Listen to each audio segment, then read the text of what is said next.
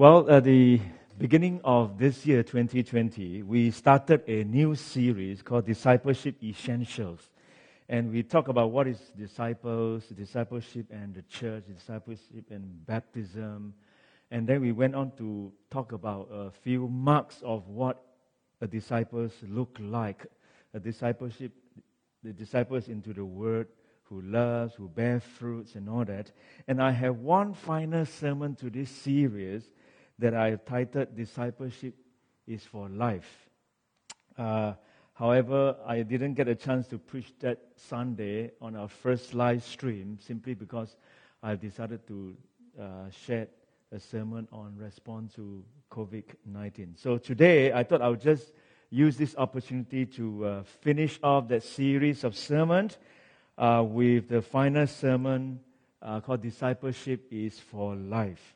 And the text that I want to uh, bring to you is uh, Luke chapter 22. Uh, I'll read that a bit later, but I just want to uh, get you to refer to that at the back of your mind. Luke 22, uh, 54 to 62. Uh, there was a story in about 19, in 1968, an Olympic runner from Tanzania was running a marathon race in Mexico City in 1968 and while running, he, he fell. And uh, he injured himself. He broke some bones and he was bloodied, but he continued the race. He kept running and kept running somewhat slowly, but he kept running. And until quite late at night, when he entered the stadium, there were only about a few thousand people left in the stadium. And as he did his final lap and finished the marathon, the crowd gave him a standing ovation. And later on, he was asked, Why didn't you quit when you were hurt and bruised and blooded and discouraged today? Well, why didn't you just give up? And his answer was very simple.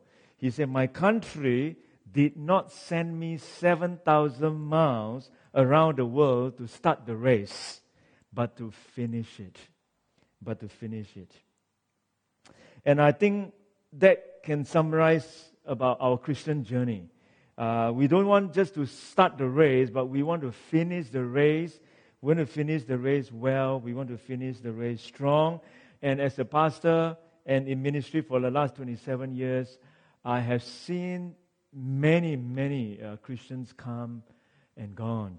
Many who started the race well, they were passionate for the Lord, they were involved in leadership, they were doing all kinds of youth activities or or as an elders or even pastors themselves. Uh, many has fallen by the wayside, very disillusioned uh, at the later stage of their Christian journey. And so uh, I thought this uh, today I want to use this time that I have to finish the sermon with this topic on discipleship on life. And I, what I want to do is to use the figure of Saint Peter. Uh, Peter has the mo- as a disciple, he has the most materials for us to use in the Bible because he was the one that probably he asked the more questions than any other of his followers or Jesus followers. For example, he would say, "To whom shall we go? Where are you going? Why can't I follow you? Shall I build a tent for you? Uh, not just my feet, Lord, when he was, but my hands and and my head as well." So what I want to do is to use uh, Peter's life because Peter was very passionate for the Lord, and then he, we all know, he fell. He denied Jesus three times. So how did someone from so fervent, so passionate, so gung ho for the Lord, and then he fell, he denied Jesus three times, and how Jesus restored him again, and then he finished his race uh, very, very strong. He was even stronger than before he went through this period of uh, uh, fell into sin and denied Jesus three times. And so I thought we just use this uh, person's life uh, to bring forth a couple of points for meditation today. So Luke chapter 22 is uh, verse 54. Let me just read to you. Luke chapter 22, verse 40, uh, 54 to 62. Then seizing him, which is Jesus, they seized Jesus, they led him away and took him into the house of the high priest. Peter followed at a distance. And when some there had kindled a fire in the middle of the courtyard, and had sat down together, Peter sat down with them. A servant girl saw him seated there in the firelight. She looked closely at him and said, This man was with him. But he denied it. Woman, I don't know him. He said, A little later, someone else saw him and said, You also are one of them. Man, I am not, Peter replied. About an hour later, another asserted, Certainly this fellow was with him, for he is a Galilean. Peter replied, Man, I don't know what you are talking about. Just as he was speaking, the rooster crowed. The Lord turned and looked straight at Peter. Then Peter remembered the word the Lord had spoken to him. Before the rooster crows today, you will disown me three times. And Peter went outside and he wept bitterly. How did uh, it happen? How did someone who followed the Lord spend three years with Jesus, saw all the miracles and raising Lazarus, multiply bread and fish, uh, he himself walked on the water, he saw all these things. How did it happen that he fell?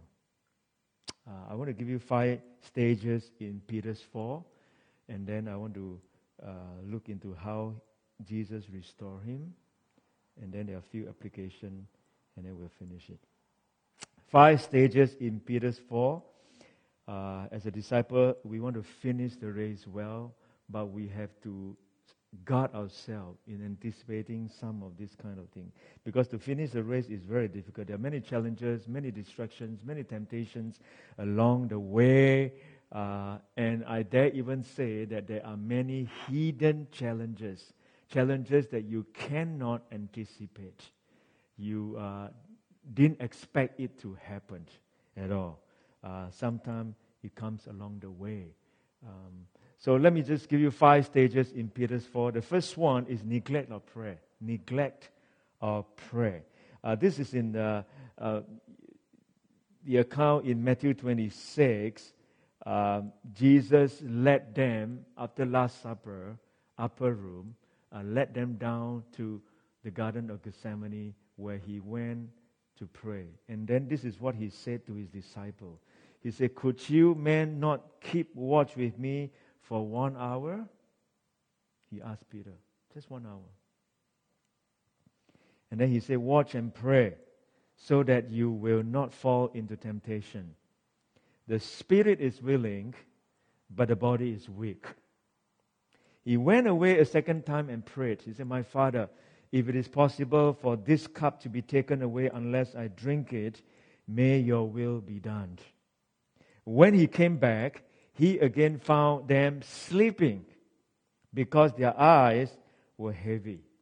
And so he left them there and he went away once more and prayed the third time, saying the same thing.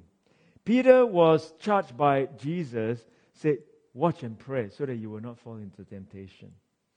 Uh, and I think that the first step towards falling, straying away, from the Lord is always begins with the neglect of prayer. The neglect of prayer to me is a grand hindrance to spiritual formation in our lives. No soul ever fall, fell away from God without giving up prayer. Prayer is that which establishes contact with the divine power and opens the invisible resources of heaven. And so when we neglect prayer, we short circuit the connection that we have with God.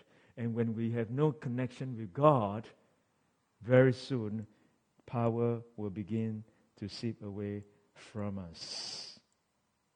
And so the first step downward in the average soul is the giving up of the practice of prayer, the breaking of the circuit with divinity, and the proclamation of one's own sufficiency. And that is precisely what we don't want. Prayer is that whole concept of dependence on the Lord. And our entire Christian life is about depending on the Lord and not ourselves. And prayer is the way to help us to learn to depend on the Lord constantly, ever. Carl Henry said, Whoever only speaks of God, but never or seldom speak to God, easily leases body and soul to idols. The Christian thus places his whole future in jeopardy by a stunted prayer life. So, neglect of prayer is the starting point of someone turning from hot to cold. Corrie ten said, When a Christian shuns fellowship with other Christians, the devil smiles. When he stops studying the Bible, the devil laughs. But when he stops praying, the devil shouts for joy because he knows that prayer is the starting point of moving someone down a spiral out of control.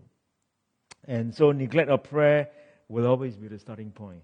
Uh, two reasons why people no longer pray, I believe, is because self sufficiency and selfishness. Uh, when you're self sufficient, you don't pray. But we don't realize that in, our inner life can be so weak when we don't pray.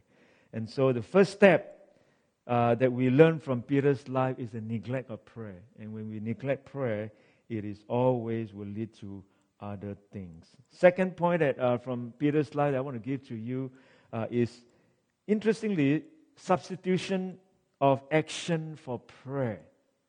Substitution of action for prayer. I mean, most of us will feel the necessity of doing something for God. And the church turned to the solace of activity. And instead of going from prayer to action, uh, they neglect the prayer and become busy about many things. It is so easy to think we are doing God's work when we are only in motion. And Peter is no exception. And because he didn't pray, in the turmoil of the arrest of Jesus, Peter drew his sword and he struck the servant of the high priest, cutting off his ears. And of course, Jesus quickly restored the, the servant's ear by a miracle. And then what he said to Peter in uh, Matthew 26 52, he said, Put your sword back in its place, for all who draw the sword will die by the sword. Jesus was asking Peter actually to pray. Watch and pray. But Peter now, because he didn't pray, now he is spurred into action, thinking that he could defend uh, God. But he forgot that uh, God had offered the Son the cup. Remember, Jesus was in the Garden of Gethsemane praying, and God said, Well, there's no plan B, you have to stick to plan A. And no one could hinder his drinking it. But Peter, giving up the habit of prayer, substituted violence towards others, and all the tact was lost as devotion to a cause became zeal without knowledge. And so many of us can be like that. We sprung into action, but our action are, in some sense, quite empty and meaningless when it is not grounded in prayer, because prayer is the one that keeps us focused. Prayer is the one that helps us to constantly ask ourselves why we are doing what we are doing. And if we neglect the prayer, your action will lead to some other things later on as well. So, prayer, uh, of course, prayer is never a substitute for action, but the needed first step to faithful and good action. Without prayer, our help ends up being misguided at best and harmful at worst. Prayer isn't an absence of action at all. That's not what I'm trying to say that we should one or the other, either or kind of approach.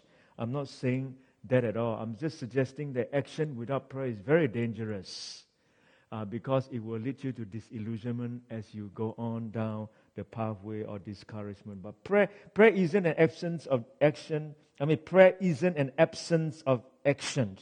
Uh, there are whole lists of prayer in the Bible that uh, Jesus commanded us. Hannah's prayer for Samuel, uh, Moses' prayer for Israel, Elijah prayer for on Mount Carmel. Jesus prayed at the feeding of the 5,000 and in Gethsemane and, and, and all, all prayers. So, so So there are plenty, but the point remains prayer isn't an absence of action, but the necessary first step to true and helpful action. So, neglect of prayer, and then when you neglect prayer, you start to want to do something as a substitute of that, and your action does not spring up from prayer, but your action it may be hollow. And the third step towards uh, Peter's downfall is not just neglect of prayer and substitution prayer from uh, action, and then now it becomes lukewarmness. Lukewarmness. Experience soon proves that religious activity without prayer soon degenerates into indifference. In my pathway as a pastor, I mean, not as in pathway church, uh, for many, many years as a pastor, I have seen many, many who are very involved in church, they fell away. Because their action, their activity, their doing, all is based on their self effort and not depending on the Lord. And they become lukewarm as times go on. When they get discouraged, don't see the result, and all kinds of things will seep into their heart. Uh, and soon it will degenerate into indifference. A few hours later, Jesus was led before his judges, as we uh, all know the story, and Peter followed him from afar. And this is what in verse 57 uh, of Matthew 26 says Those who had arrested Jesus took him to Caiaphas, the high priest, where the teachers of the law and the elders had assembled. But Peter followed him at a distance, right up to the courtyard of the high priest. He entered he sat down with the guards to see the outcome. He had given up prayer and then action, and now he keeps his distance, and only his eyes remain on the master. How quickly the insincerity of action without prayer proves itself. He who was brave enough to draw a sword a few hours before now strays on behind Christ who once was the dominating passion of our life, now become incidental in religion. Of course, we still linger as from force of habit in the footsteps of Jesus, but out of the range both his eyes and his voice. It is in such moment that most often we say, God has forgotten me. When the truth is that it is not God who leaves us, it is we who stray on behind. So we become lukewarm when, uh, when we neglect prayer, we substitute it with just action. It will lead to lukewarmness when you just go through the motion of doing things, habitual things, but not really from the heart. And then it will slowly, slowly spiral out of con- control. Fourth point uh, from the lives of Peter that we can learn of his uh, downfall is that he became to satisfy uh, material wants, feelings, and emotions. That is what happened to us the satisfaction of material wants, feelings, and emotions. Once the divine fits in life, the material begins to exert itself. And the excessive dedication to luxury and refinement is always an indication of the inner poverty of the spirit. Peter, look at Luke chapter 22, verse 55. When they had kindled fire in the middle of the courtyard, Peter what? Sat down. Sat down with them. There is a process going on in Peter, isn't it? It is hardly a progress for it is a downward movement. He was walking, and then he was standing, and then now he was sitting.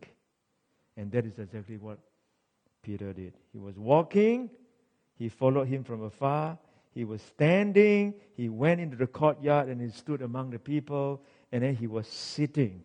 He sat beside the fire to keep himself warm. Luxury had replaced fidelity. Never before was anyone so cold before a fire?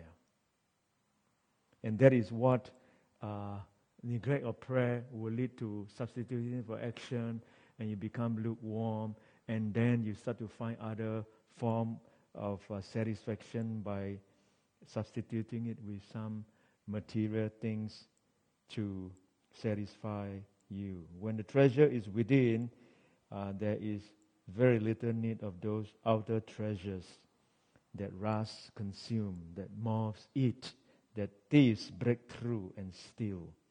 When the inner beauty is gone, somehow we need luxuries to clothe our nakedness. But you can see Peter became very warm, sitting down with them and mingle with them.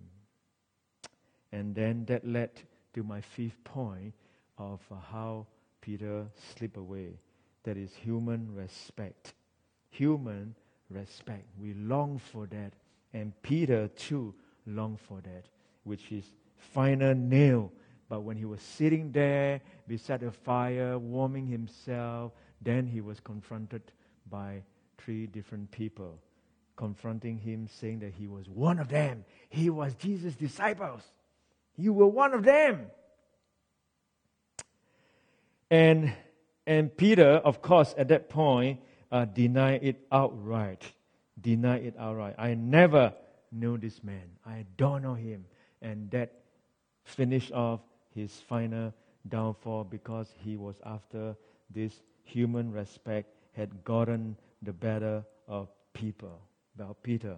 And therefore he said it out loud with strong words I do not know this man. Neglect of prayer, substituting the prayer with your action without grounded in prayer, it will lead to just going through action, become lukewarm, become indifferent, going through motion,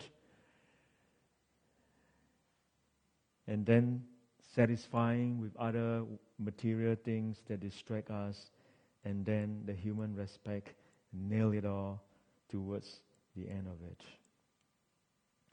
So those are the five points, five stages of uh, downfall that I've seen many uh, in my own journey as a pastor, as a Christian uh, who has left uh, ministry.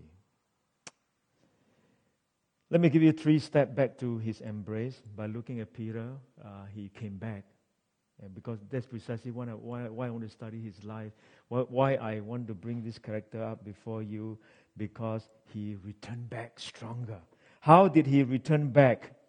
Uh, three points. The first one is through disillusionment. And the disillusionment came from the rooster's crows. The rooster's crows. That very moment when he denied Jesus three times, as per Jesus' prophecy over Peter, the rooster crows.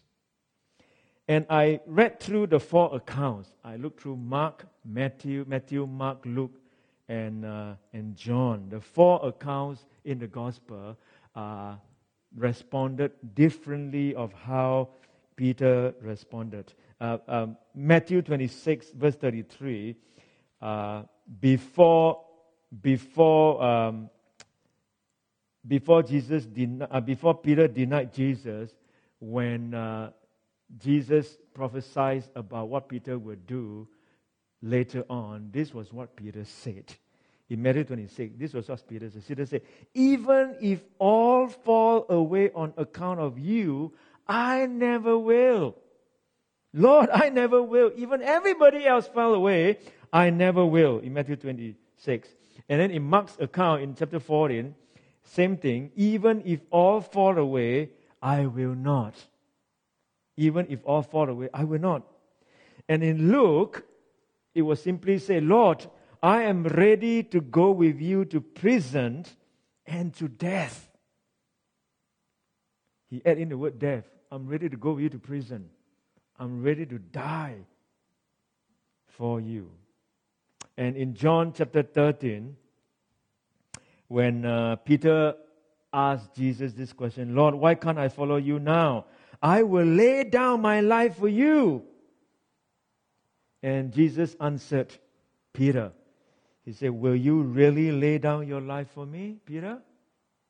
I tell you the truth, before the roosters crows, you will disown me three times. So the gospel are unanimous on one point. The rooster crowed at the exact moment of Peter's third denial. As the fireworks flew out of his mouth, and at that very instant, from somewhere off in the distance, a rooster began to crow. And suddenly, at that moment, it all became clear how rash he had been only a few hours earlier, how cocky he had been, how confident of his own strength, how sure of his own abilities. The sound of the rooster meant, Peter, I want you. This will happen, this would happen, and you didn't believe me. So the first step to uh, back towards Jesus is disillusionment. The rooster crows. Peter's self confidence was completely, thoroughly, absolutely trash. Completely. Because he was so confident he would die for Jesus. But Jesus said, No, I'll tell you what you want. And so the first step, often to return to the Lord, is acknowledgement of this. This complete helplessness within us to live our Christian life, to run this race, to complete this race. It's the first step. Just like the Beatitudes say, Blessed are the poor in spirit, for theirs is the kingdom of heaven. Blessed are those who are inadequate, spiritually inadequate, spiritually bankrupt, spiritually zero. And when you come to that acknowledgement, Jesus said, Yours is the kingdom of heaven. And so the first step, returning back to the Lord, is understanding this concept of disillusionment, completely shattered of your self confidence to live your own Christian life, to even think of finishing the race on your own. The second thing of returning to, to the Lord is response to grace, and that is the look of Jesus. Not just only the rooster crows, but the look of Jesus. Verse 61 said, The Lord turned and looked straight at Peter. You know how people can give you that kind of look? And some people say, oh, you just need to look at the, your, your mother's look or father's look or your wife or your husband. The look is enough to kill you. Some people say that, you know. And the Lord turned and looked straight at Peter. That look, that piercing look into the heart of Peter. And since this was in the middle of the night, it must have between uh, probably, uh, as I said before, on uh, Palm Sunday that uh, Jesus went through a couple of trials. He went to uh, Annas and then to Caiaphas, and probably they say that it's between uh, Caiaphas and the Sanhedrin council. It's in between that that period where Jesus came out of the court and waiting to be escorted to Sanhedrin uh, to be interviewed or trial by Sanhedrin. And during that time, that period of time that the rooster crows, and uh, after Jesus denied uh, after Peter denied Jesus three times, the rooster crows. And at that moment, Jesus somehow was having the eye contact with him, turned and looked straight at Peter. I mean, it was a convicting look. There's no doubt when Peter looked at Jesus, it was a convicting look because he knew he knew what he promised to Jesus, and he knew now he, his confidence is completely shattered. Jesus is almost saying to him, "You said you did not know me. Look at me, Peter. Look at me. Do you not know me?" It was a convicting look. It is also a compassionate look in some sense. Uh, Peter, how weak you are. Now you know that without me, you can do nothing. Do you remember, Peter, just as we left the upper room, as we were walking to uh, the Garden of Gethsemane, as we walk in John chapter 15, as we pass through these trees and all that, I gave you some kind of visual example. I'm the vine and you are the branches. Didn't I say that? I am the vine, you are the branches. If a man remains in me and I in him, he will bear much fruit. Without me, or apart from me, you can do nothing.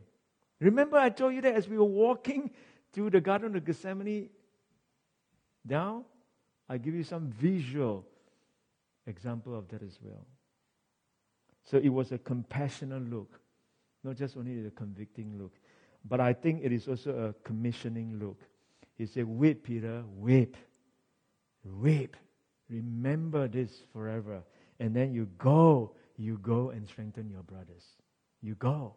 It was a, almost like a, a commissioning to him. I, I, you go through this, but you will come out stronger and you will do even greater things for me.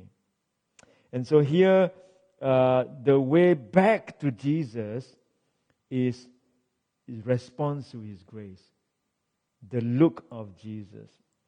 And then the third one is sorrow, the tears of Peter. The tears of Peter. Verse 62 after he denied Jesus three times, after he saw Jesus, he had eye contact with Jesus, and that piercing into his, into his heart, that how arrogant and how self confident he had been, that he, when really, really come to the real testing, he actually fell he actually fell. And he went outside and he wept bitterly. His heart was broken into a thousand pieces. And his eyes that look into the eyes of Christ now turn into fountains. Moses struck a rock and water came forth. And Christ looked on the rock, which is Peter's name and tears came forth. That look, that convicting look, that compassionate look, that commissioning look pierced into his heart, that led him to his knee and he went out, he wept. The words used means that Peter wept bitterly. They are a sign of his deep repentance. He realized at last what he had done how far he had fallen, how his denials had hurt the Lord. Tears. Tears are good if they lead to a new devotion to Jesus Christ and a new determination to serve him. We may weep and weep, but if our hearts are not made tender and open before the Lord, our tears do us no good. Many, many Christians only regret. Regret only touches your mind. And some go to the next stage of remorse, which touches their heart. But biblically, it is the next step, which is repent. Not just regret, not just remorse, but repent. Regret only touches your mind, remorse touches your heart, but repentance always touches the will. The will. And so here it is the way to come back, as Thomas Hardy says, if a way to be better there be, it lies in taking a full look at the worst. Sometimes we need to confront the worst first, and then the beauty will come out of it. And that is why Christianity is about exposing our real self. That's why I always say the heart of the problem is always a problem of the heart. When we, when we see our heart full view, uh, then we, the grace of God will become very, very attractive. Carl Jung, the Swiss psychiatrist, say people will read the gospel again and again. And I myself will read it again and again. But they will read it with much more profit if they have some insight into their own psychics. Blind are the eyes of anyone who does not know his own heart. Blind are the eyes of anyone who does not know his own heart. So there you go. Peter fell, and then the, the way back to Jesus is through disillusionment. And that is when the rooster crows, is through the look of Jesus. And that is responding to his grace. And finally, it is the tears of Peter through his sorrow, bitterly wept. And, uh, and, and, and coming to the point of return back to the Lord.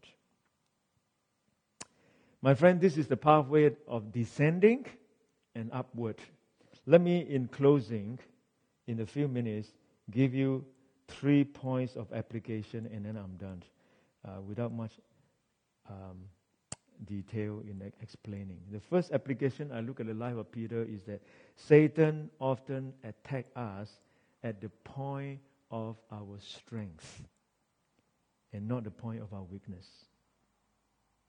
Many of us don't recognize that our strength uh, usually is where Satan will tempt us. Satan will strike us the most is our strength, not our weakness. Not our weakness. And so we always need to guard our strength. Because strength can become our weakness, and strength can become abused and misused if we don't guard our strength. And Peter is the same. He was so gung ho, he was so courageous, he was so outspoken. He would say, I will die for you, you know, and no one denied that, that that was his intention. But when come to the real crunch and test, when he, when he did not uh, heed Jesus' words of prayer, he fell. He fell. And so uh, remember this uh, Satan often attacks us at the point of our strength and not the point of our weakness. Number two, I think God allowed us to fail for one important reason, and that is to strip away our excessive self confidence. Failure is what some people call false growth. It forces you to grow. It forces you to grow. And, and failure lesson is to strip away our excessive self confidence. Christian ministry, Christian life is not I, it's not me, it's Christ. That's why the verse says, I can do all things through Christ who gives me strength. And sometimes we need to be broken. And sometimes our journey is like that. Many of us, our journey, need to pass through that phase. Then we need to think we're high, and then we fell, and then restore again and then we do even greater thing. And so God allowed us to fail in order to strip away our excessive self confidence. And so remember, uh, as you journey this pathway, as your Christian journey, uh, remember this when you fail, God is stripping your self confidence. The final application I want to give to you before I close is that God, I want to give you some hope because Peter's life, after all, is a, is a life of hope. God can redeem your mistakes if you will let, let Him. And the beautiful thing is, uh, uh, you know how, how Jesus treated uh, Peter? He never criticized him at all. And he never gave up on him. He never criticized him, and he never gave up on him. Jesus knew about Peter's denial long before it happened. Nothing can surprise God. And there is an important principle at work here. A bone that is broken often becomes stronger after it is healed. Something in the healing process actually makes the breakpoint stronger than it was before. And the same is true of a rope that breaks. And the same thing is true of our failures. God can take us where we are broken and make us stronger than we were before. Though we fall and fall and fall, and though our faces are covered with all kinds of bitter defeat, by God's grace, we can rise from the field of defeat to march on to new victory. You are not too dirty. You cannot be too dirty that God cannot cleanse you. You cannot be so far away that God cannot reach you. You cannot be so broken that God cannot mend you. You cannot be so worthless that God cannot love you. That is the heart of God. And here is the proof Peter did much more for Jesus Christ after his fall than he did before. Before his fall, he was loud, he was boisterous, he was unreliable, and afterward, he became a flaming preacher of the gospel. Before, he was a big talker. Afterward, he talked only of what Jesus Christ could do for others. He was the same man, but he was different. He was still Peter through and through, but he had been sifted by Satan, and in the sifting, the chaff of his life had been blown away. This is what Peter lost in his failure. He lost his vanity, he lost his pride, his self confidence, his rash impulsiveness, his unreliability. And this is what Peter gained after his restoration humility, new confidence in God, tested courage, new determination to serve Jesus Christ, a willingness to use his experience to help others. And if you know, uh, Peter actually mentored John Mark. Mark's gospel is actually a memoir of Peter. And John Mark, if you know his story, he also left Paul. He was also a failure. And Peter took him in his arm and mentored him because of his own denial of Jesus, his betrayal of Jesus. As a result, God restored him, God commissioned him, and he went on to do mighty things for God. This week, do me a favor. One homework for you. This week, if you if you can, read through one and second Peter. One and two Peter. Short book. Very short book. Only eight chapters. Five chapters and three chapters. Read through that. With your background of what I just said to you about Peter, when you read that two letters, you become enlightened. Ah, I know why Peter wrote like this. Because he has been through it. So you put on a new spin to what uh, Peter uh, said in his letter. Uh, so many of them, I just have no time to read through. 1 Peter 1, 5 to 7, 1 Peter 3, 13 to 15, 2 Peter chapter 3, and you're beginning to see that this broken man restored and he finished his race well and he died for Christ. So, this is my encouragement to you uh, today uh, on the meditation. I want to encourage you. Discipleship for life is tough, but hang in there. When you fail, come back to God and uh, don't neglect prayer uh, because prayer, if you neglect prayer, it will lead you down a pathway of fall. Let me just invite you to bow your head to say a word of prayer and then I'll pronounce a benediction. Lord, no wonder you, who knows all souls in their inner being, uh, you chose Peter as the head of his church, your church, and not John, who had never denied you, who alone of all the apostles was present on the hill of Calvary, but rather you chose Peter, who fell, who then rose again, who sinned, and who then was forgiven, in order that his church might understand something of human weakness and sin and bear to the millions of its soul the gospel of hope, the assurance of divine mercy. Thank you, Lord. Thank you. Uh, we know that, Lord, the race is long, the race is difficult, the race can be challenging because there are so many hidden uh, challenges there. We get easily distracted, we get tempted, and some fell along the way.